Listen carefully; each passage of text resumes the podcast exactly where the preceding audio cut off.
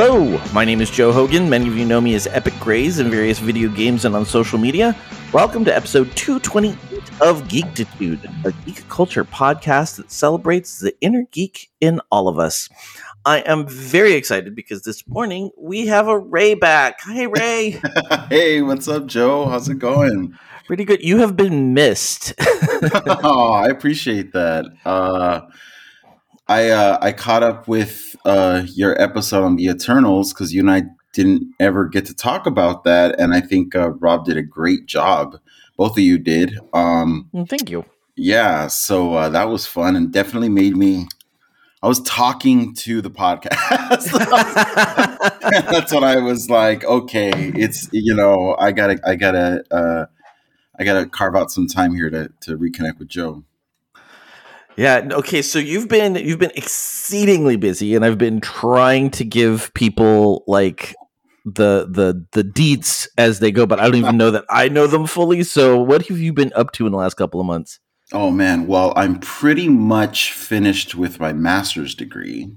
Excellent. So uh, I have one more semester to go, but next semester is really just my last writing class, and I've pretty much already got a, a working draft of my thesis. So that's it. Like the the bulk of the work, I think I've I've reached the mountaintop, and um, it didn't occur to me until it was you know the semester was just about over that oh that that's why this semester is kicking my ass so much more i mean i'm busy every fall right? Fall right, right. fall is just the busy season if you're if you work in college admissions which i do.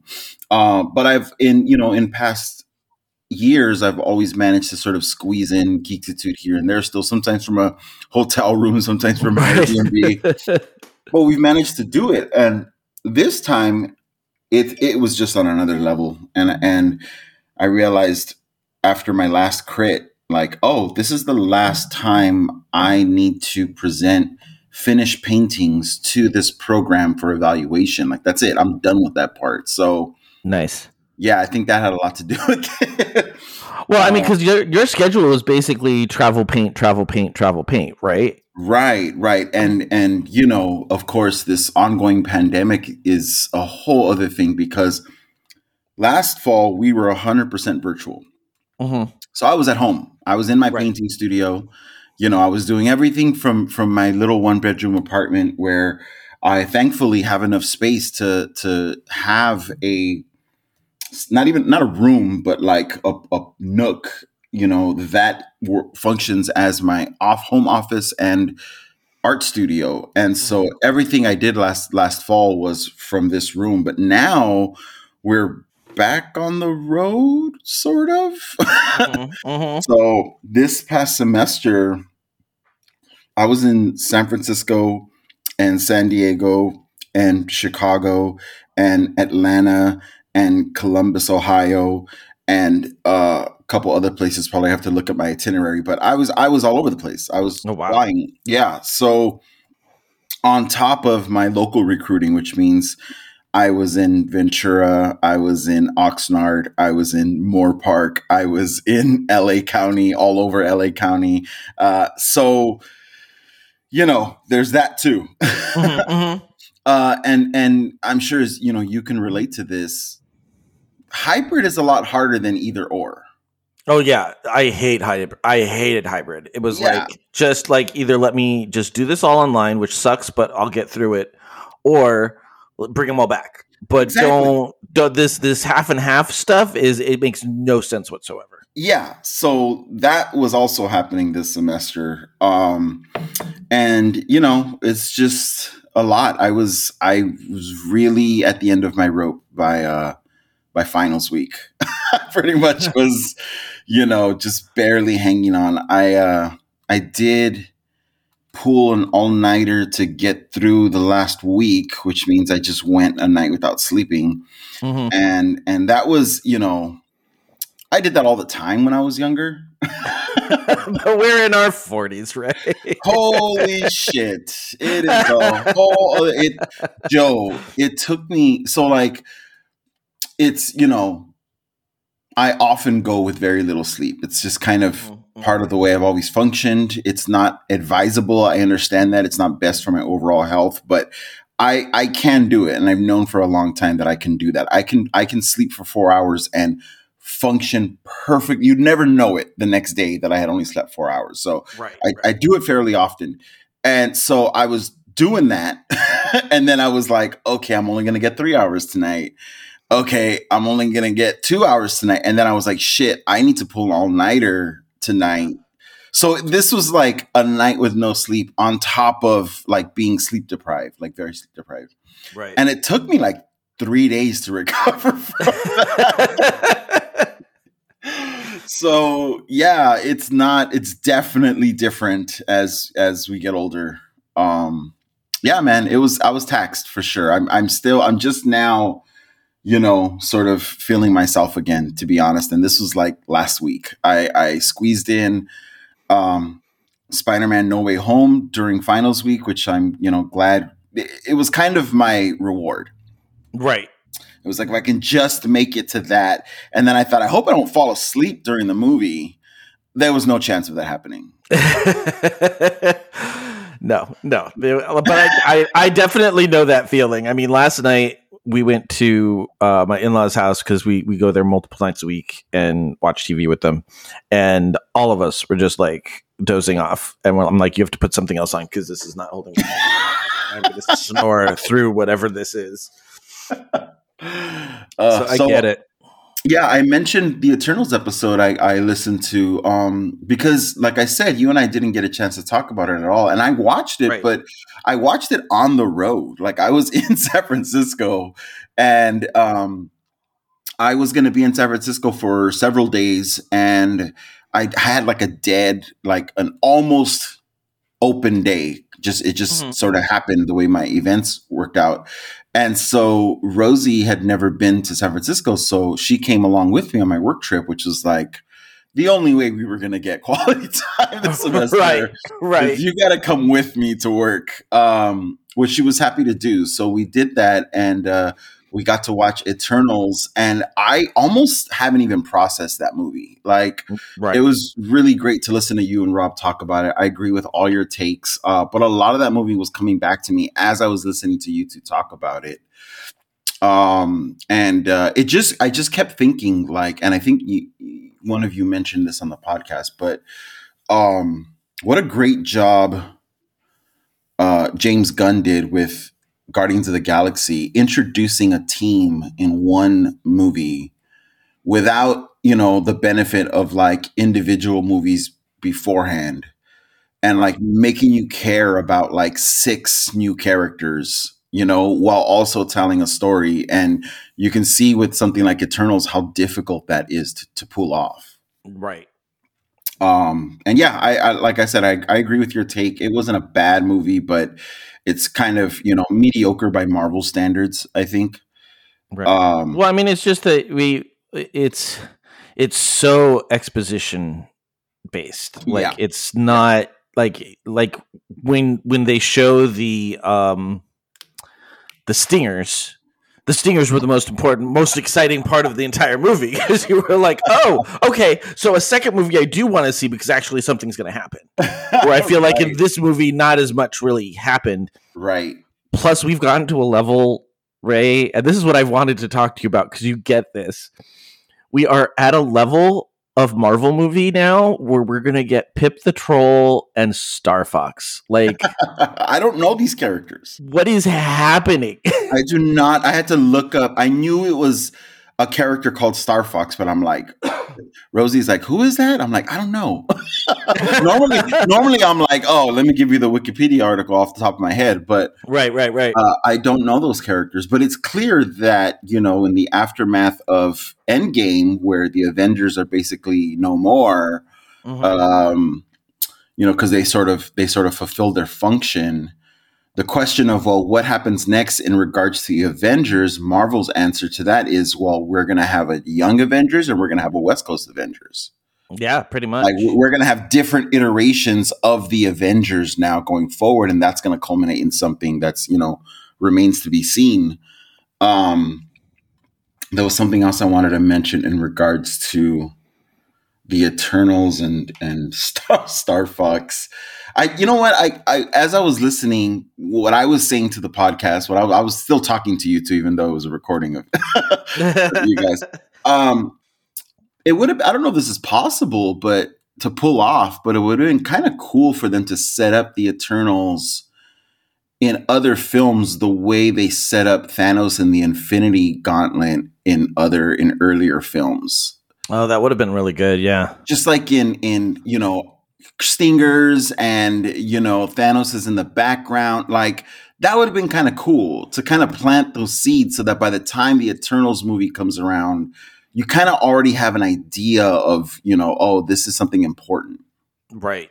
And then it's a little less exposition you have to cover in that movie. Exactly, because I get, you know, Thanos with the whole, you know, I guess I'll do it myself and, you know, talking about the, the, the stones and what they mean. And there was a lot of that done in throughout various movies, throughout phases, you know, two, three, and 4 mm-hmm um, or two and three at least. But uh, but anyway, yeah, I've also been really enjoying Hawkeye. I'm hoping we get to talk about that next week after this week's finale episode. Yeah, yeah, yeah. Is this week the finale episode already? Yep. Yep. That's it.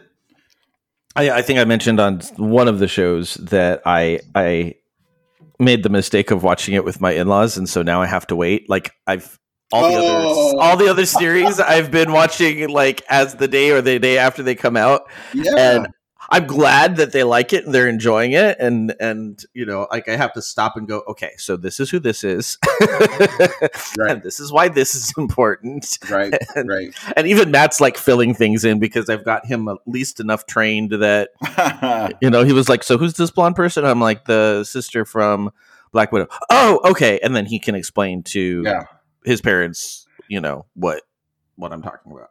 It's interesting. Well, we'll talk about this next week, but it's interesting how the rea- what the reaction has been to Hawkeye because I think, and I, and I've I've seen people say, you know, this is like one of the best shows that Marvel has put on Disney Plus, but it's not. It doesn't have that like, you know, setting the internet on fire after every episode, trying to figure out what's this, what's that sort of vibe to it. Right. I think we started getting over that a little bit with Loki because yeah. there was a lot of theory crafting. Yeah. But it after a while the theory crafting just stops paying off. Yeah. And I think that's honestly that's how I went into after Eternals. I was like I don't have the the desire to theory craft this. Like and the same thing with with um going into Spider-Man, which we'll talk about later, but I like I just didn't have the the need to go okay so what does this mean? Does this mean moving forward? And how does this fall? Uh, you know it's just kind of like I'm trusting them. Let's just go with it. It's fine. Same with Shang-Chi right? Right right because I guess that they're not they don't feel like that I guess that's the biggest thing I feel um is missing right now out of the Marvel movies is they just don't feel part of the bigger universe. I know they're they're going to get plugged in yeah. But I feel I feel like we're back at phase one where they're all kind of their own thing yeah. and they won't be getting joined together until way down the line. Agreed. Agreed. So what have you been up to? Um well, I just went back to WoW like yesterday after I, I think the last time I played was in March. The semester must be over. Oh God. Ray. can't even tell you how awful this semester oh. has been. the poor listeners have heard so much about it, so I am not going to go into detail. You're acclimating to a whole new school, a whole new population, man. Well, a whole new school, a whole new population, and we just should have never let students roam free for 16 months. Like, oh, right. they've come back and they don't know how to be students anymore, and yeah discipline's terrible and right. uh, we've had, we've had fights every week and like big like multi-group fights and gang, oh, gang activities up. It's just like it's a whole thing. Yeah. It's a whole thing. And then on top of that i can't get kids to come to rehearsal because they're not used to having things you know obligations to deal with. Right. and well i mean not only not used to but we're all like feel like shit, man. Like this is, yeah. you know, yeah. like and and I think for the most part, maybe adults are I don't know about better equipped, but you know, we we kind of have to just grin and bear it. And mo- most to pay. yeah, most people I know are just like, man, I'm barely hanging on. Like I just, right. you know, I'm just trying to get through each day because this, you know, it's everything's terrible. And I think for teenagers, I mean, shit, they got a whole other stuff going on, a whole bunch of other stuff going on right. internally, physiologically. So, you know, I can imagine what this experience is like if you're, you know, an adolescent, man. It's got to be shitty on top of shitty. Yeah. Yeah, and I have these little moments of, oh yeah, I'm a teacher. This is what it's usually like. But most of the time, it's just like, oh my god, just sit down and stop talking. Just sit yeah. down and stop causing problems. Just do your work. Yeah. and and and honestly, most times it's just you're playing on your phone. Great, you're not distracting anybody else. Seriously, man, I'm like shit. I can't even do my work right now. it's so hard. Like, and that's the thing. It's like you know this. Teachers are held to such a different level than a lot mm-hmm. of other people because it's like we're expected to be on all the time mm-hmm. because it's for the children. And I was saying I was on um, Kelly Hightower's um, podcast, Many Habits of the Modern Geek, the other day, and I think it's coming out today actually. And I basically said I think teachers are finally getting to the point where they're like, I'm done. Like yeah. I'm done pretending that life is perfect. It's not, and stop telling me I have to be yeah. this beacon of perfection for everybody around me because I'm not that person. You know, we are human beings too, and we're just as sapped and tired as everybody else. Right, right as everybody else is usually allowed to be usually. Mm-hmm. Mm-hmm. Totally. So yeah, so I started playing uh, again, and I got I got to say, most of it was because you know I uh, last time I was playing, I told you I had found this really good guild, and I still have their tab open on Discord, and so anytime I see like a big announcement, I go check it out, see what's going on. I'll like little do a little reaction to it, but um, the the head of the guild just like two or three times in the last six months have has emailed me or not emailed me but messaged me on discord and been like just checking in just seeing how you're doing. Like how's everything going? And like i don't think people realize how big a thing that is yeah. right now. Um, and so just like a week or two ago, she she was like, "Hey, you know, just checking in. Are we going to see you sometime? It's the holidays. I know you got a break coming up." And I was like, "Yeah, I think I can come in." And it was just nice. It was nice to have people like to be able to talk to those people again that you haven't yeah. talked to in a while, and and kind of reconnect. By come in and see you, that means just join the game, right? Yeah, yeah. Like you know when when you go into the game your name pops up on the guild list got and it, so i can hover over the little guild and it'll tell me how many people in the guild are on and it'll show me all their names. And and so she's like so it's so good to see you playing and interacting in the chat and you know it's just it's just a nice it's a nice kind of return to to normalcy i guess. Yeah Game gamers have had this whole virtual community thing down since way before the pandemic, and the rest of us had to had to figure yeah, out what catch up. Yeah. yep. Um, the other thing, like this, is how weird life is. Um, the other thing is, is that Matt and I are now into hockey. What? Yeah. So it was only a matter of time. You guys are pretty white.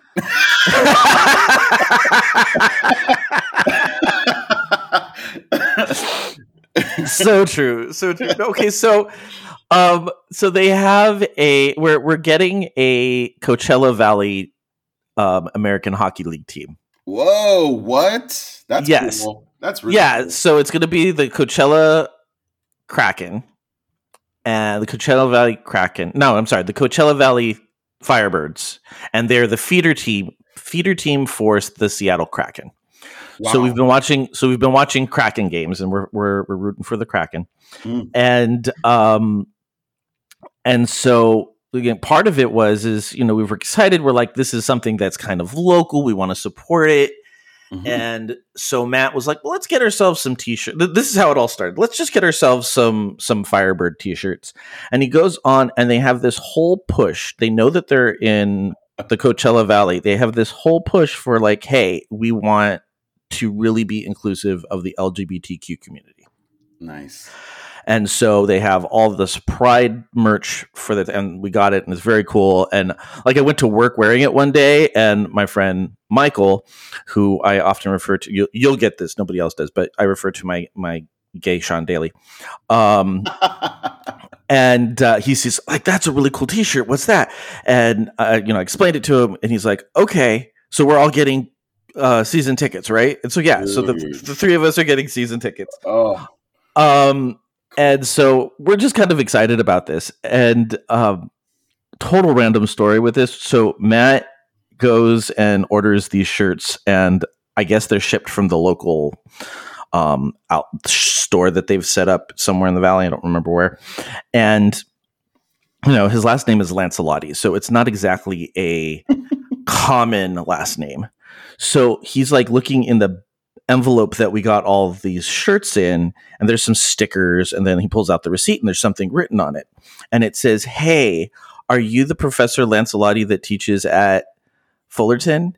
Whoa. And if so, I got to tell you that you're part of the reason why I got into marketing, and it's like it was just a really cool experience. So everything that has gone on with hockey and the Kraken and Fire, it's, it's all been positive stuff.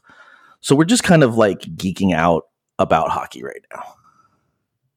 That's really cool. And first of all, somebody promote that marketing person that decided to be inclusive of the local community, you know, because of course, like they are about to get a rabid section of supporters in their fan base like they have never known before. Right, because we and, and for both for both this this local group and for the Kraken because it's like, yep. well, they're not going to promote, you know, they're they're connected. Yep. They're connected entities. So um, so yeah, I mean, at some point we probably will go up and see a game in Seattle. Yeah. I mean, like we're just Ooh. we're like really enjoying it. And I've out of all out of all of sports ball, um, when I was in junior high, I had a really good friend who was uh, into hockey, and so she kind of got me started on that. And then in college, my sophomore year roommate was the goalie for the USC hockey team. So I went to games there. So I've always kind of like if I ha- if you said what game do you have to you know you have to go support a game what would it be? Yeah. it's always for me been hockey so the fact that we're getting our own team i'm like yay. You guys are gonna have so much fun. Yeah i'm looking forward to it. That's really cool. And then the last thing while we were watching the game when was it? Wednesday i think? Wednesday or thursday? Um we uh matt and i painted our nails for the first time. Hey i've been thinking about doing that actually yeah, because you know, there's this whole movement right now that it's like nail polish has no gender. Oh, cool. Yeah. I, okay, that probably make that makes sense. I saw somebody online do it. I didn't. Re- I just thought it was just something they decided to do. I didn't realize it part of a bigger movement. That makes sense. And I thought, yeah, I kind of always have been into that. so, yeah, that's really cool. What? Wait, did you guys go like full on like colors? Well, Matt just did his thumbs, and he got this really cool, like holographic, like teal color that really like spark. It's very cool. Like it's a mm. very cool nail polish. I there's a um a TikToker online who I follow and support. He's uh his name is Mr. Williams, and he is a pre-K teacher, and he is very much pushing this whole teachers are people too. So, yes, if you run into me at a bar, it's okay. I am allowed to be there because I am an adult. and, yep. you know, because I mean, that's one of the things. We're not supposed to be caught drinking, you know, anywhere our students may be. And it's like, no, I'm oh, sorry. it's not how life works. Jeez. So he's very big on that. Like they just had a, a, thirst trap trend where people held like their their circle lights behind them and cast their shadows shirtless, and so you just see like you know the shadow like it's just a very cool artifact, but it's also you know sexy. Mm-hmm. And so you know he's like the the caption on the thing said um, teachers shouldn't do this trend. It's unprofessional. And he kind of just does the trend. Like he, he's you know it's like teachers are people so just deal with it. We're allowed to you know yeah. have lives. And so his whole he also does this whole line of nail polish because he's very big on this nail polish has no gender movement um kind of started with this woman whose like nine year old son wanted to paint his nails. And so he did, but he was like really self conscious about it. And so she went on TikTok and she's like, Hey, you know, my son's really um, self conscious about this. So could you like let him know he looks good and that it's okay that nail polish doesn't have any gender. And so all these guys, like big buff tattooed guys and smaller guys with glasses and just like the whole gamut of of men would would uh, duet that video while they're like painting their nails or show their mm-hmm. nails that they'd already done and and it was just like it just seemed like a very very cool message to send so that's yeah. kind of why i did and so I, I bought mr williams line and so it's christmas colors so i've got green red and white on alternating fingers that's great i love that that gets me even more hyped to go ahead and make the leap and do it um i've always been a nail biter um, mm-hmm. my whole life. And mm-hmm. it, it's funny though because I mean, if you you can take one look at my nails and see that I I bite my nails, but it's how I keep them trim. exactly. No, I'm right there with you. it's a functional thing, believe it or not. You know, it's not if if I don't have any nail to bite, I'm not biting nails. Like if my nails don't need a trim, I'm not biting them. But right. you know, um, but at the same time, I've always been a huge fan of uh, well, first of all, just reg, you know, of, of painted nails. Like anytime uh, one of my partners or you know women have painted nails, I just think it's a super attractive thing. And I've always really liked um, French tip nails mm-hmm. because I just think they're so like it's such a cool i don't know maybe i'm thinking like as an artist here or as a designer but i'm like what a cool idea to like only paint certain parts of the nail to like introduce like a different composition or design and then i mean nails have you know there there's so many things you can do now um, that are really popular you see them everywhere people you know are adding jewelry to their nails and decals have always been you know a popular thing um and I and I started thinking recently Oh, I would love to get French tip nails. uh, I might, yeah, I'm, i might. Maybe I'll go with my girlfriend to the uh, with Rosie to the next uh, nail appointment she has and make my own appointment. Nice. Yeah, black French tip nails. I think is what I'm, what I've been seeing, what I've been picturing. That that would be that would be very cool. Yeah, we did it ourselves, and it's not pretty, Ray. it's not pretty, but as Kelly said on, I posted it on Twitter, and Kelly's like, "Just keep practicing, just keep practicing." I've been doing it for forty years, and mine always don't always look good either, so it's fine. that is not something that I will be undertaking for sure. I'm, I'm way too vain. I will definitely be having a professional do it. Um. So yeah. So we and and the the um irony, the I guess the socially created irony of Matt and I painting our nails while watching hockey was very ah. um, very very satisfying for me this week. Love it. That's great. So yeah, so that's what we've been up to. So when when we're going to talk about Spider-Man No Way Home today. Mm-hmm. When did you catch up with it? Um, I watched it Saturday. Okay, I watched it opening night, and it was a madhouse, but in the best possible way. Well, I'm still we're still a little COVID shy.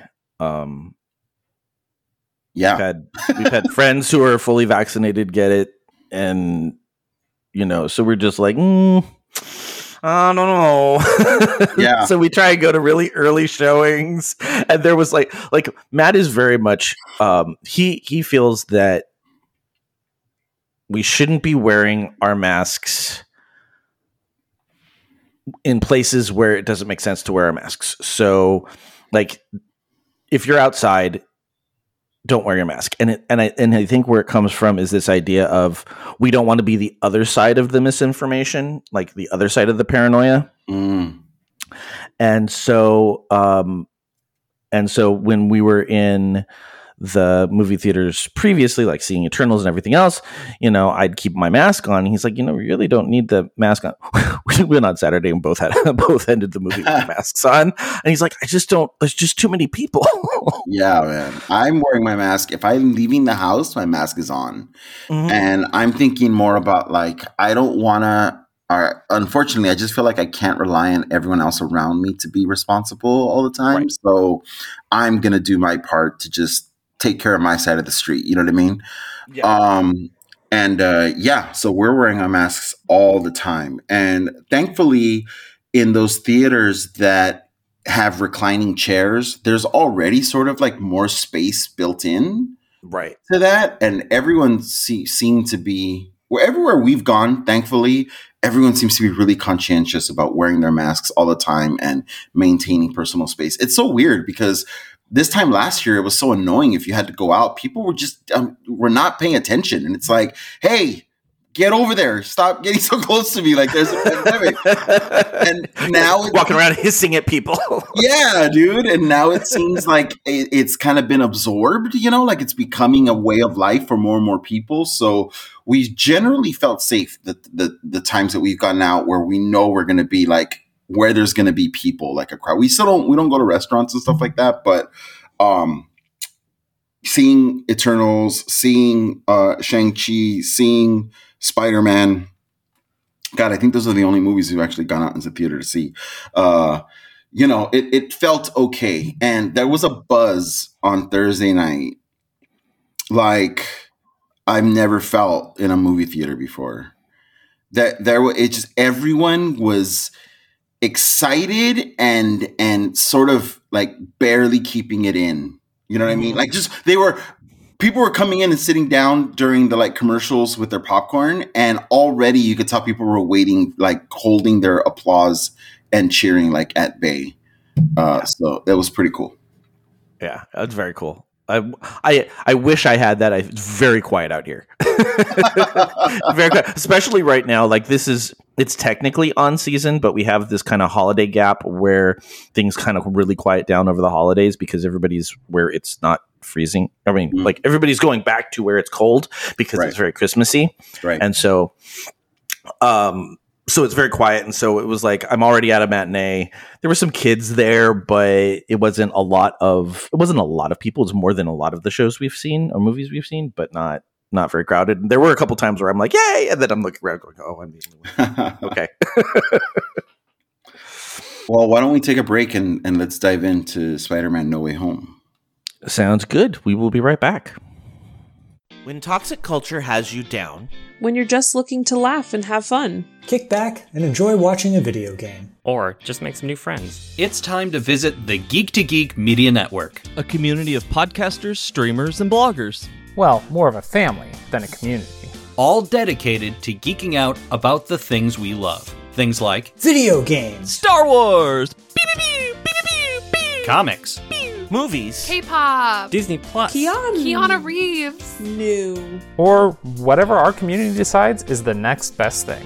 That's right. We have a great online community on Slack and Discord where we chat about our weekly geekery with listeners and viewers. And each other. Yep, and each other in real time. And we can't wait for you to join us. So come check us out at geektogeekmedia.com. And escape toxic fandom for something much more. Keanu? Yes, Keanu. And we're back. And I don't even know where to start on this one, Ray. Like, oh man, I was hoping you had done the homework. I, uh, I mean, I don't get me wrong. I've been thinking and talking about this movie since I saw it. I definitely do not have any kind of breakdown charted out or anything like that. Um, did you catch up with any of the new Rockstar stuff? I did. I didn't. Um, and I don't necessarily know that I've been doing that with the movies. I think for me, New Rockstars is a little bit more of a um, uh, Disney Plus series thing. Mm. Um, so yeah, so we don't have all, we might not have all the little Easter eggs and stuff that we sometimes do, but you know, but between the two of us, I think we we, we probably caught most of them. uh, no, there no. is there. I did watch the New Rockstars thing, and uh, what's the guy's name that does New Rockstars? Is it Eric? No, Eric something. Yeah. He states at the beginning of the. I, I just watched it. I didn't take any notes whatsoever. But he states that this movie has the most Easter eggs and references that he's ever documented in a film. Oh wow! Yes, there is a lot of stuff going on in this movie. Um, callbacks galore. um, you know, nods to the comics, um, stuff setting up future things. There's all kinds of stuff. That's excellent. So something Yeah. I need to go back and watch. yes, yes, and we're we're t- fully planning to go back and see this movie again. We can't wait to go see it again. Literally, as soon as it ended, we looked at each other and we're like, "We're seeing this again as soon Mhm. as possible." Uh, but one thing that we did, which has kind of become a, a custom with Rosie and I now, especially with Marvel movies, is she had never seen any of the previous Spider-Man movies. oh wow. So I think the last that you and I actually talked and interacted, this is way towards the beginning of the semester, we were making our way through the old Spider-Man movies, right. which we did. We we managed now now we stopped once shit got crazy for me. And then once I realized, oh crap, we're watching No Way Home like next week. We have to catch up. So we kind of did like a marathon while I was painting. You know, I'm in the studio. I've seen these movies before. So I'm in the studio. I'm, you know, kind of got the the TV within my vision and Rosie sitting on the couch watching it. So we we made our way through Raimi Spider-Man 1, Raimi Spider-Man 2, Raimi Spider-Man 3, Amazing Spider-Man 1, Amazing Spider-Man 2, um and Spider-Man into the Spider-Verse. Okay. Yeah, and thankfully we had already watched season 1 of Daredevil previous to this semester. So um Rosie had an idea of who those characters were. Right, right. Uh, we're about to spoil the fuck out of this movie. So- yeah so so like if it's been a while since we've done a a review between ray and i so if you're new and you're looking Right. at our our podcast for the very first time first of all welcome it has been But a while. second so of all- Yeah. it- we're about to spoil the bleep out of this movie. yeah it's gonna be it's gonna be like just if you haven't seen it just stop listening now just stop just stop now. Oh, because we're so- not only gonna spoil this movie we're gonna probably spoil every spider-man movie that's been created up until now because Yeah, no they kidding. all apply Yes. Uh Amazing Spider-Man 1 and 2 hold up way better than I remember. I did not like those movies when they came out. They're still not the greatest movies, but they are very very serviceable Spider-Man movies. Yeah, I, I didn't mind them as much as people were were hating on them. Like mm. I'm not saying that they're they're amazing, but I liked I honestly I have said this constantly and I almost feel like they they nodded to it in the movie. I have always felt that Tobey Maguire is a better Peter Parker and Andrew Garfield is a better Spider-Man. Right. Right. and and that. I think um, Tom Holland is a really good combination of the two. I think he plays a really Yeah. good Spider Man, but he's also a very charming Peter Parker, and it it works really well. So Yeah. I enjoyed I enjoyed Andrew Garfield's Spider Man a lot more than Tobey Maguire's. Andrew Garfield's Amazing Spider-Man movies are definitely the like 90s era emo Spider-Man. Yeah, Like very very heavy emotions, lots of angst and grief and and sort of, you know, troubled um you know, soul searching happening in those movies. My girlfriend's a Pisces. She ate them up. Uh she loved those movies so much. The the death of Gwen Stacy. She just loves a good tragedy. My Mhm. girlfriend just she's you know she she wears her heart on her sleeve. She's a crier. Um and those movies definitely gave her plenty of of opportunities to be in her fields, which she very much enjoys. So um I, you know, the Raimi, and this has been said many times before, the Raimi Spider-Man movies are more along the classic, you know, Stan Lee Ditko 60s era Spider-Man story. Mhm, mhm. Um, and so, you know, we threw in Spider into the Spider Verse just because I thought, well, it is this is going to be a multiverse movie, so let's just watch this so she, you know, fully understands what the multiverse can mean to someone like Spider-Man. Plus, it's just an amazing movie. Oh my god, so good. Yes. And and that turned out to be helpful as well. Um where do we start with this movie? What did you what did you make of the whole premise that that, you know, Peter Parker screwed up Doctor Strange's spell? Cuz I know it was criticized a lot in the trailers. People were like, "Well, that can't be all there is to it." But No, it turns out that's all there is to that in the movie.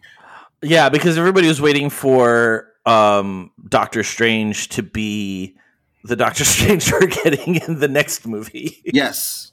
Yeah. Um, and and it was really just like I think we forget how because his role in the bigger movies, I, I think we forget Doctor Strange isn't Mr. Rule follower. Right.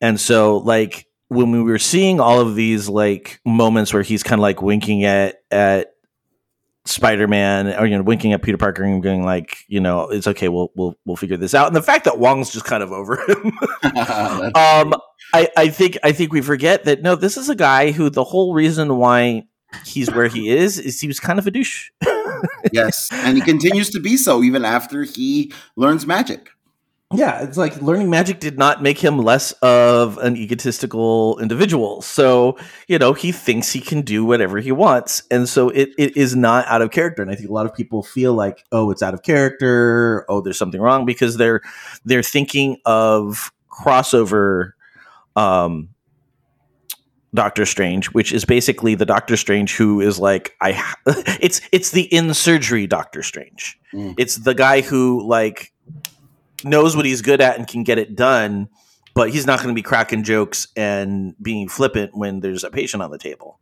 So it's the same kind of characterization we're getting. It's just he's, you know, surgically manipulating the universe instead of, you right. know, cutting out somebody's organs. Yeah. Yeah, I thought they did a really good job in the opening scenes of justifying Peter's uh, you know, motivation to go to Doctor Strange. Like he's mm-hmm. desperate because it's not just a matter of, oh, everyone knows I'm Peter Parker now and, you know, my life is hard. But they show like how much shit they have to go through now. They show that they're being sued and that his friends are not getting into college. And it's just ruining everyone's lives, basically. Yeah, and and he feels like it's his fault. I mean, that's the mm-hmm. whole thing is that that you know, we we've talked about the fact that we didn't get in the first movie with great power comes great responsibility. Like that never happened. And we were like it's fine because we don't need it anymore. Mm-hmm. And when they actually started sitting, the, you know, when when when that started to become the battle cry in this movie, it I feel like it was earned. Mm-hmm. Like it was kind of like if if they had done it at the beginning in the first movie, we've been like, yeah, yeah, we know power, great power, great responsibility. Yeah, yeah, yeah. But in this one, we're kind of like, tell him, tell him, give him that message. yeah, yeah. I love that they um they gave a little nod to uh Michelle or and this this movie's MJ being the real MJ by clarifying that her name is her full name is Michelle Jones Watson but she mm-hmm. just doesn't go by Watson. She doesn't use that name, and mm-hmm, it's kind mm-hmm. of like, oh, that that must be a parent that maybe she like you know is estranged from or something like that, which makes sense for Mary Jane and her history in the comics. Um, so that was pretty cool. I thought, okay, explain that a little bit.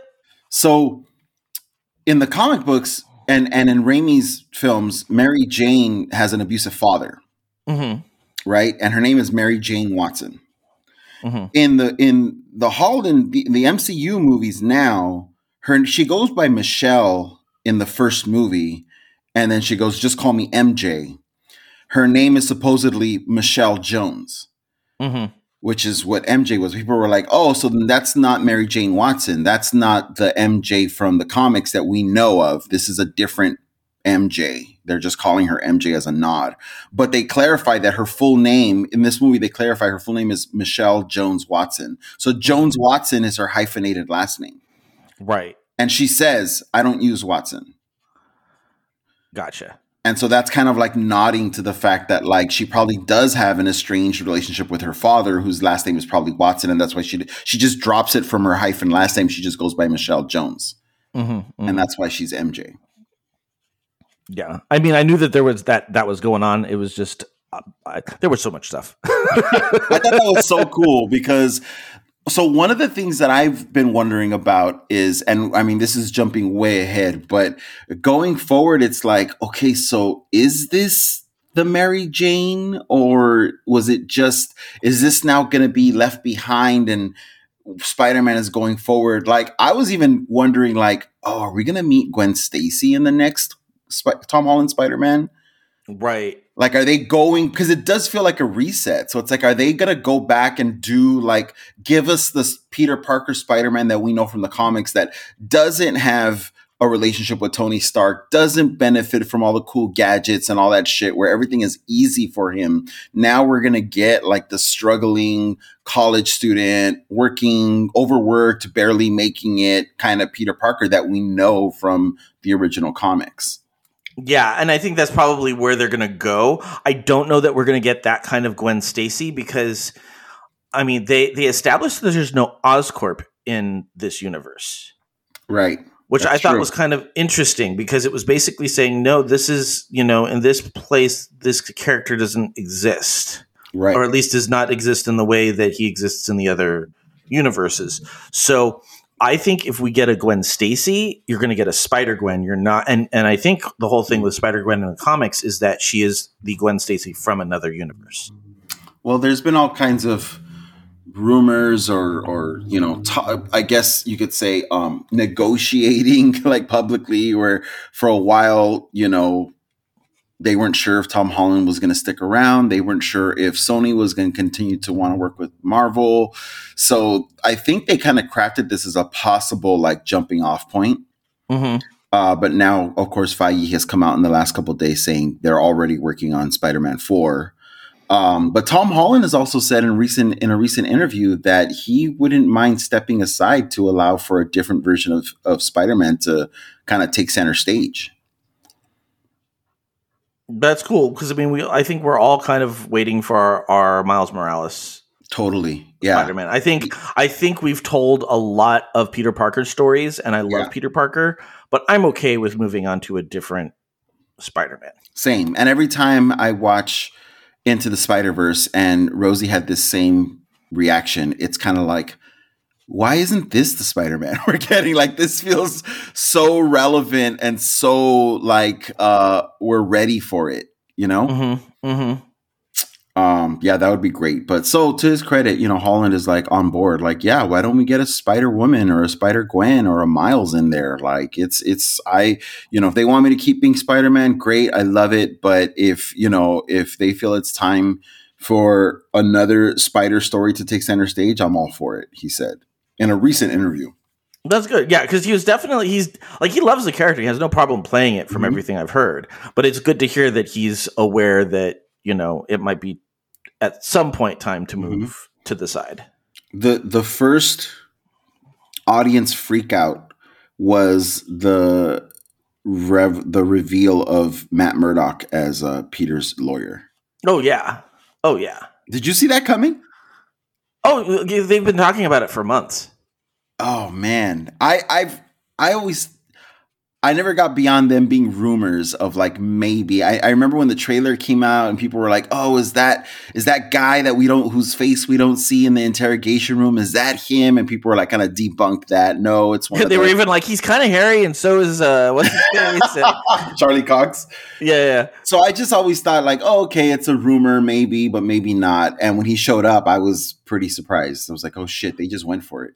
Well, you know what that means, right? It means that he's probably going to be in She-Hulk. I oh, can't imagine him not being in She-Hulk because she was Right. always the prosecuting attorney to his defense attorney. Yeah. Always. It's so. This is so like awesomely planned out in terms of the mm-hmm. the release timeline because we literally just got a revelation in Hawkeye and spoilers for those of you that tuned into this and are not ready for Hawkeye to be spoiled. Just jump ahead a few seconds here. Uh, we just got the revelation in Hawkeye episode five that Kingpin I- exists in that show. Yeah. So he's and the then big bad in Hawkeye. yeah, and then literally the next day, Spider Man comes out, and we get Matt Murdock. Which is good because it really, I mean, I love the Netflix series. I think they were well done, even though there are some that are problematic and and Mhm. Weren't wonderful. Um, I just I, I liked that as a venue for those characters, and I would like to see them enter the bigger universe as a whole. Mhm. And now that we have Disney Plus, I think that's possible. Yeah. I also love that Marvel is all in on like, we don't need to throw the baby out with the bathwater. Let's just keep the things that worked and were great and we'll just get rid of the rest. Yeah. Yeah, we liked Okay. this we liked this actor for this character. They did a really good job here. Let's use them. like why do we have to go find another one for the movies? Wouldn't it be great if they did that with X Men, Joe, just to pull at your heartstrings? Well, yes and no. I mean, honestly, at this point, it's like I love Patrick Stewart, but how much longer is are we going to have Patrick Stewart? Oh, like, I'm not thinking of Patrick Stewart. I'm thinking of the younger uh, Professor X and Magneto. I think they're great. they're the only ones that want to keep. Fassbender and um, what's the dude's name? Jim. Um, yeah, I know who you're talking about. Um, oh, people are shouting at their their yeah, that dude. iPhones. yeah, Um, they'd be oh. great. I think. yeah, they would, but I I feel like just so many other people are in that col- collaboration or just not as I, I really don't want Jennifer what's her face um as Mystique. But Anya Taylor Joy is magic, though. Oh, but oh, but we don't count. We like I will take the casting of New Mutants, but we're going to pretend that never. Yo, what are you talking about, Ray? yeah, we can keep the casting. I thought the casting was very on point, but like I don't know that you need to keep that. Like we just said, keep the good with the bad. Like I would keep the good, toss the bad. Like keep the casting, toss the story. I love that bit. Back to back to Matt Murdock. I love that bit where the brick comes through the window and he catches it, and then you see Peter was about to catch it too. yeah, he's like, how do you do that? I'm a good lawyer. Yeah, I'm a very good lawyer. um, James McAvoy. James McAvoy, thank you. Yes. Yeah. Um, Yeah. Did you ever read the controversial Spider-Man comic book stories of like One More Day and and One Time or something like that? And then there was another one after that. No, but that's kind of where they're heading, isn't it? Like, Well, I think it's what all this is based on. Yeah. Like I know that there was a point where like he made a deal with the devil to have everybody forget that he was Peter Parker because um Right. Because the it was after it was after the first Civil War in the comics where he revealed his identity on Iron Man's prompting Right. and it just kind of like he just in that in that storyline my understanding is he just got pummeled by all of spider-man's menagerie of villains who were like Okay. oh now we know where to get this guy Right, right. Um, and then the next audience freak out, which of course we saw coming from the trailers, is Doctor Octopus showing up on the bridge. yeah Oh, I love this version of Doctor Octopus. it's a really good version of dr octopus Alfred Molina just nails it. I, I mean, and I think that I don't know. There, there was something about all of these villains played by you know the previous actors that it felt like they occupied the roles more comfortably. Yeah You know, like Well, they because, had I mean- solid footing or something. Well, I feel like they were they were they had time. They, the character had already been established. They didn't need any exposition. They didn't need. Um, they could just they could just play the character well, Mm. which I think sometimes when you're in a movie that has scuffs on it, Mm. that it's sometimes hard to be able to just get into the character because you've got to try and hide those scuffs. Mhm. And in this, they they could just be the characters. They Right, could just let the characters do their thing. right. Yes. Um, the whole nanotechnology bit was super dope. Yeah, that was really cool. and the way Peter was able to kind of con- like Bluetooth connect and control the that was great. I didn't see that coming, and I thought that was so good. Yeah, I didn't either. And uh, the fact that it paired a new device discovered. It's like And wish my pr- my printer was that easy. what, what once at the very end of that bridge scene before uh, Peter goes back to to Strange's uh, dwelling, we get the you know the first pumpkin bomb from Green Goblin, and I think we need to talk about how much Willem Dafoe crushes this version of the Green Goblin. Oh yeah. This Oh, was yeah. like I there was a menace from this character from from from the way that he portrayed this villain where it felt like we were finally getting the the true Green Goblin uh Peter Parker dynamic that is a lot like the Joker Batman dynamic. You know, like the Joker is the ultimate like arch villain opposite nemesis of Bat that Batman just can't figure out. Like he just, you know, he attacks Batman's uh, uh like the concept of Batman in such a way that Batman is always on the defensive and that's exactly what this dynamic felt like. Yeah, and and it's I mean that's really where the par- the, the characters parallel because it's Mhm. like this is our first truly like ridiculously maniacal villain at this point. Like everybody else has been greedy or power hungry, Mhm. but they haven't been just flat out you know disturbed. And the Green Goblin is definitely a character that is disturbed. Yeah.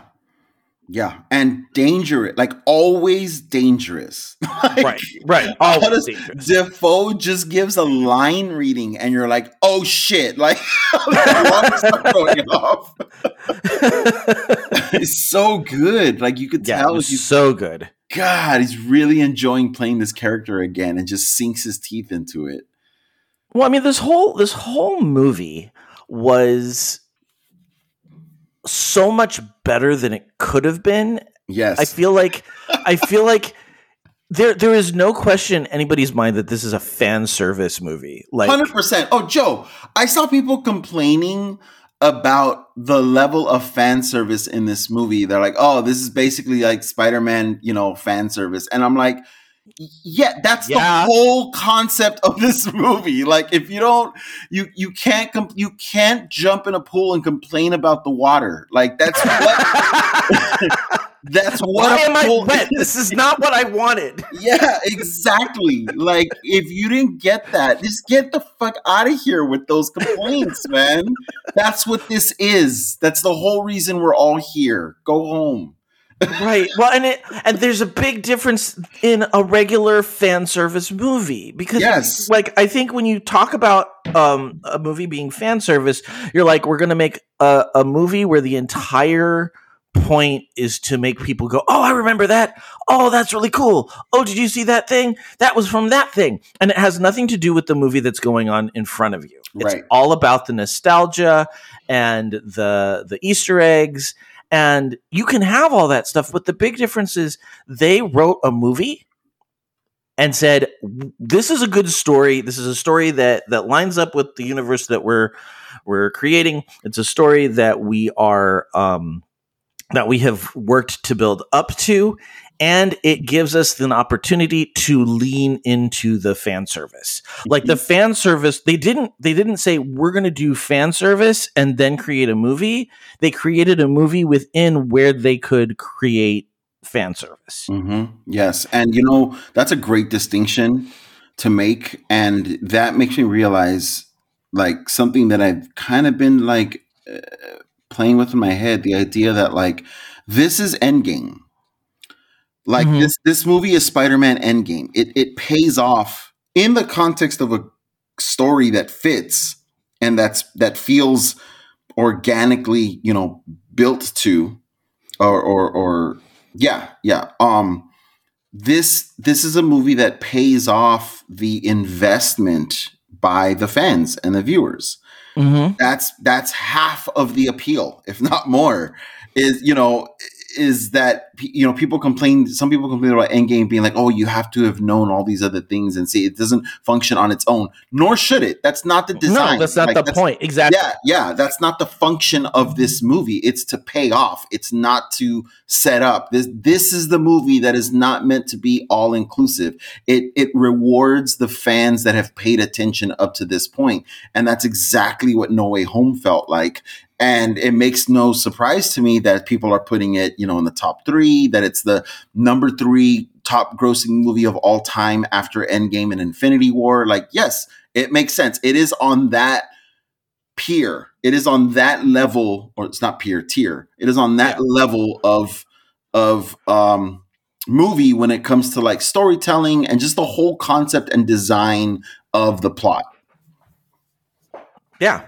Yeah, no it it it just it it did like it constantly ever since we had our conversation about Civil War I have been continually impressed at how well they can create individual story arcs in a single movie. Yeah. And I feel like this is one of those where they had so many they had so many payoffs like each of yes. the Spider-Man gets closure from their previous movies because really like when you think about it Tobey Maguire movies they they shoehorned way too many bad guys into the last one mm-hmm. and then nobody liked it and we're not making any more movies. Mm-hmm. Didn't really get to like it wasn't a, a, good like here's the here's the conclusion trilogy to our story. Yeah, they left um, Peter and MJ on a sort of will they won't they uh kind of, you know, story point in that movie. Right. And then and then Andrew Garfield they never made the third movie. Right. Right. And so it's kind of like neither of those you know, whether you like the movies or not, neither of those stories, which were planned to be trilogies, got their endings, mm-hmm. got the proper endings that they were planned to have. So this almost gave them a little chance to kind of conclude those franchises without creating a whole new bigger mess. Like there's no expectation that we're all of a sudden going to get another Tobey Maguire or Andrew Garfield Spider-Man movie. I, like, there's, there's petitions. Oh, I'm sure there's petitions, but I don't think it's in the. I mean, I don't think it was in the. You know, it's not going to yeah. be in the cards. They got too many other stuff, things that they want to make. But you know, they didn't have to do that. They could have just brought these characters in, had them web sling a little bit, and be done with it. Mm-hmm. Like they didn't have to give them story arcs, mm-hmm. and they did. Yeah, yeah, one of the things that Rosie and I were talking about after, and I'm gonna have to watch it again to figure out how they pulled this off. But we we often criticize other comic book movies for doing the the fatal flaw, having the fatal flaw of having too many villains. Mm-hmm. How did they pull this off, Joe? There's so many villains and nothing feels like it's getting short shrift. Nothing feels over bloated it doesn't feel like too much. Everyone has their moments. It feels very balanced. It works within the story. And usually that's the thing that marks doom for a franchise is mm-hmm. when they stuff it they overstuff it with too many villains and characters. Well but that's the thing. It's they they it's the same reason why we can have an Avengers movie because we had the movies leading up to it. Mm. They, I don't think they could have done this without going back and pulling from those other two movies. Yeah, or those other two franchises because yeah. you basically saw our first, our first bad guy super team. Yeah, exactly. Like this is our first. Like this was the Sinister Six. This was our first group of bad guys that decided to work together, but we're all from different movies. Yeah. So the bad guy wasn't the bad guy in this was not the Sinister Six. The bad guy in this was the the spell that was cast. That was that that was the the the big the big bad was trying to figure out how to defeat this spell in a way that didn't compromise his morals. And and so it didn't have to circle around any one particular villain. The villains were the the henchmen to this phenomenon. I feel like I kept waiting for a sixth villain to come in because we got five in this movie, and then after a while, I realized they weren't going to do that when uh, they bring uh, Doctor Ock, uh, Doc Ock, I guess, arc to a really nice close where Peter solves his insanity or, or whatever first by uh, recreating that chip.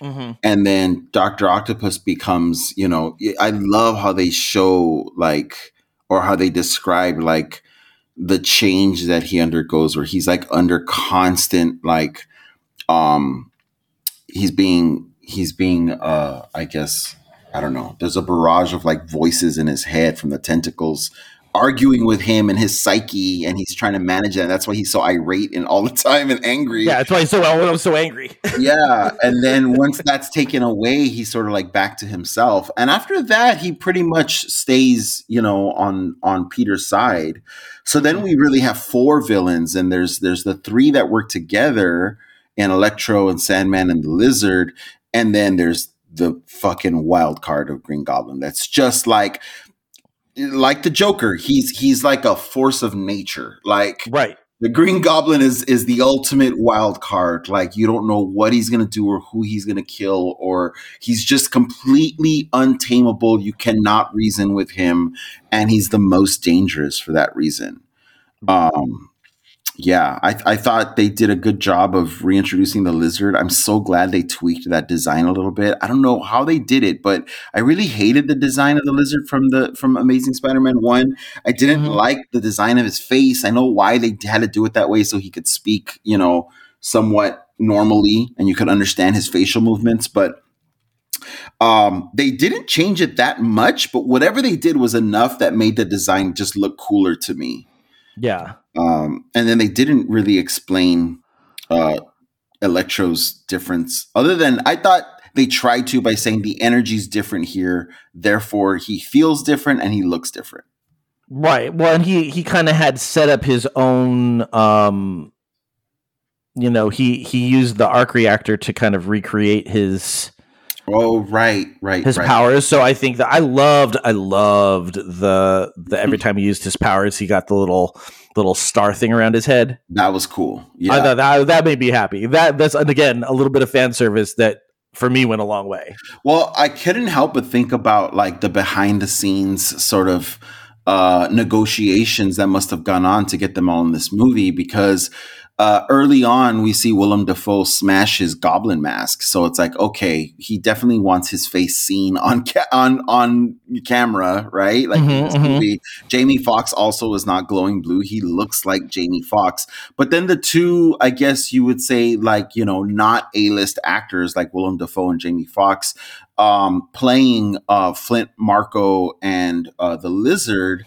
we don't really see their faces until the very end. They're, they're like CGI. They're probably voiced CGI, and then Mhm. they probably just contracted those actors to each come in for like one day of filming and just knock out those final moments of them being cured. Right? Right, right. Which I mean, I gotta say, like that's perfect. Like from an actor's point of view, you want me to be in a Marvel movie, and I just have to talk and then show up one day. Y- yeah, I'll do that. right. Right. that is not that is you're not you're not telling me I'm doing something awful. That that Yeah. sounds amazing. there were moments in this there were scenes in this movie where i thought it was gonna uh jump the shark and it was like on the verge for me and then somehow it just worked like they pulled it okay, what were those? um definitely like early on i would say where they go they first are walking into the doctor strange's like basement Mm-hmm. and I'm like, oh, okay, this feels a little bit like after school specially or like movie of the weeky. Like, and then it just was funny enough and charming enough with the characters and the way they're written that you just go along with it, you know? Mhm, I- mhm. I- maybe not the first time, but I think when they when they see that that the lizard is down there and they get Doctor Octopus down there uh, locked up, and they're kind of figuring out like their plan of attack. Um, I thought that was a little bit like, oof, how did they pull that off? And then when they all go to Foggy's, sorry, Foggy, to um, uh, Happies. Happy's uh, apartment. That just seemed odd to see those supervillains like all like in a domestic like environment like that, just kind of like chit chatting as people, Mhm. you know. But they Mhm. pulled it off. It was great. Um, yeah, I thought I thought it, you know they did a great job of like managing this fucking massive story and and all the weird scenarios that came of it. Yeah, it's just it, it, this really is a movie that should not have worked. Yes, It really there's so many moving parts and there's so many reasons why it could have not worked that it's very impressive that it did. Yes, yes. The whole I love that f- fucking Peter Parker beats Doctor Strange in a one-on-one battle. Yes. Oh, that that made me so giddy. Well, just because I mean, like that often happens in comics because the underdog. Well, first of all, you're going to root for the underdog, and second of all, the underdog has to work harder. Mm-hmm.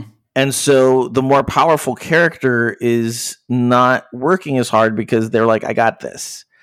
And again, it plays into that hubris of of Doctor Strange that we forget he has because we're just used to him in the last several movies being um, you know, the responsible Doctor Strange and not the one that, you Mhm. know, drove his car off the cliff in the first place. And Peter's motivation is, I mean, yeah, Doctor Strange's motivation is, you know, he needs to save the universe from collapsing in on itself.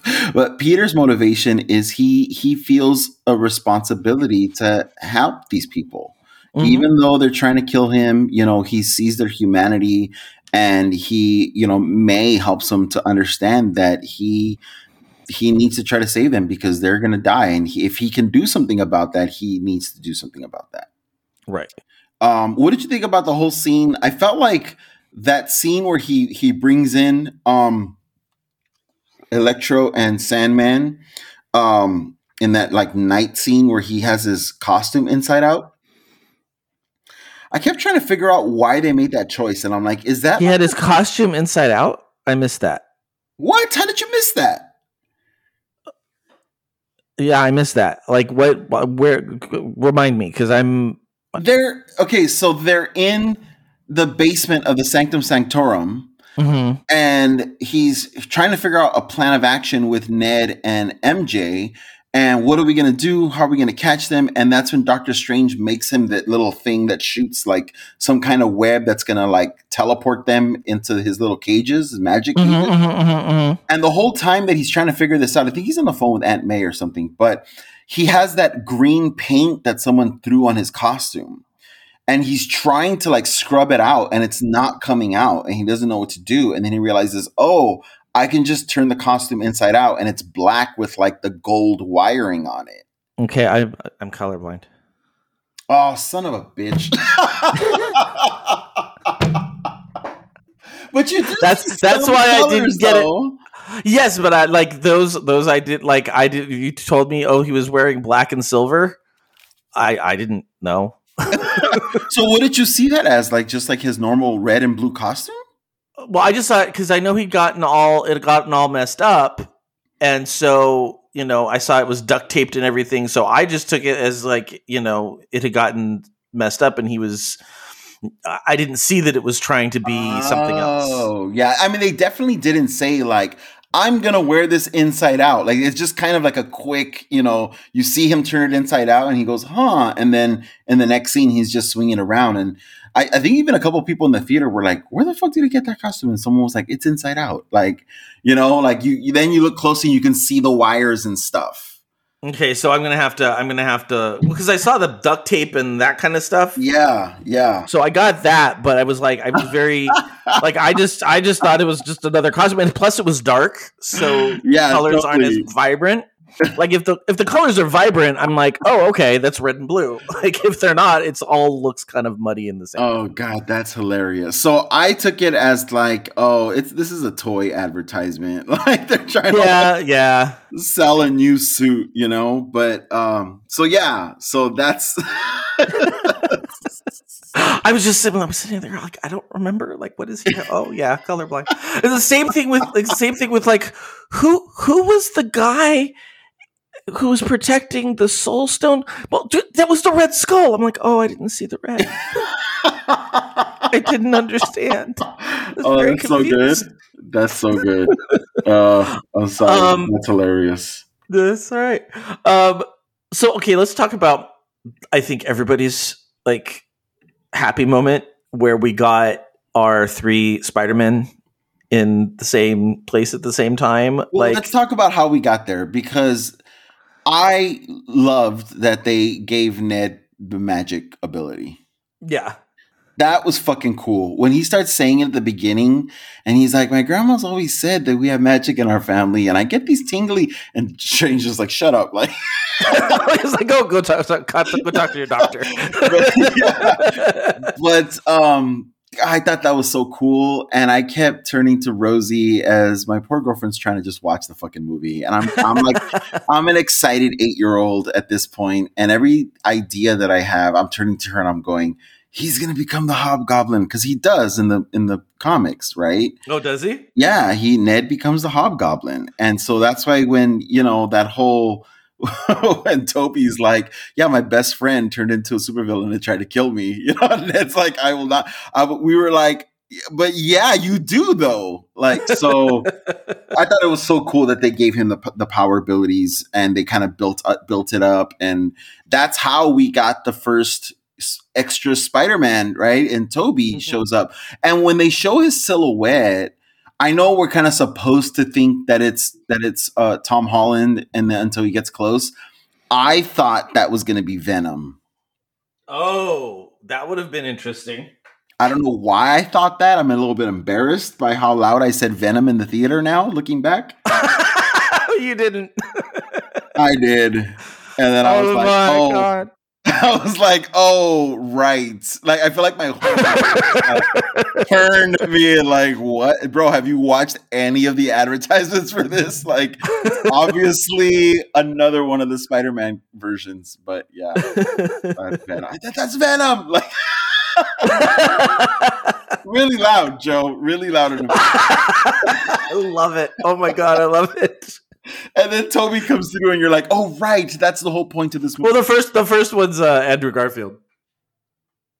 Oh yeah, that's right, Andrew. Andrew, my bad. Yeah, with the big Spider-Man eyes. I'm telling you, he's totally the '90s Spider-Man, the the Todd McFarlane Spider-Man. Oh yeah, yeah, that was good. Prove it to us. Prove it. Crawl on the wall. What? I'm not gonna crawl on the wall. Can you get the like- cobwebs?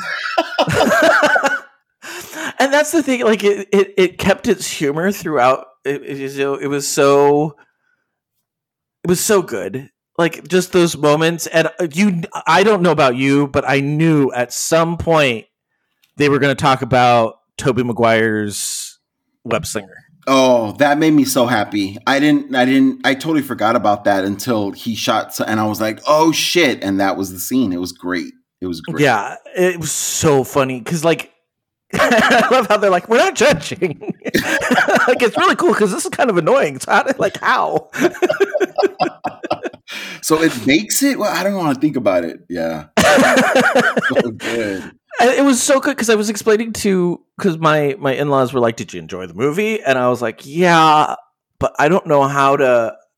They they just ask if you enjoyed it. Why was this such a good movie? Oh God! And I'm like, I don't know how to explain that to you. like I don't know like I can't I can't verbalize to somebody who has no context mm-hmm. why this is such a good movie.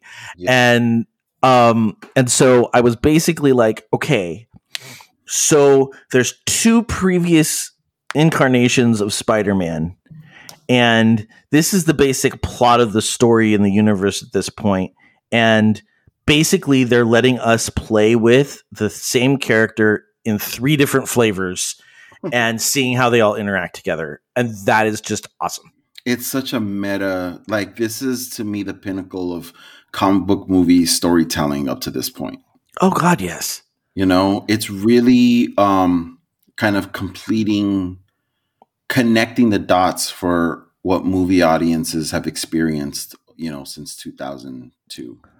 I know I'm not going to get it, but what I want is I just want a YouTube series of, and it could be like five minutes every month. It could be five minutes every month of just the three Peter Parkers or three Spider-Mans interacting for five minutes, just being, just being Peter Parker, like yeah. just letting them, because it was so fun. Yeah. It was like they're all playing their version of the character like they didn't stray away from that. They allowed themselves to play their version of the character. And yet they're all Peter Parker. So you could kind of see how the characters dipped into that like archetype. Mhm. You know, Yes. and and so like I love when they're he's like, guys, guys, I've been part of a team. I'm part of the Avengers, and they're like, that's awesome. What is that? What is Is that that? a band? Are you in a band?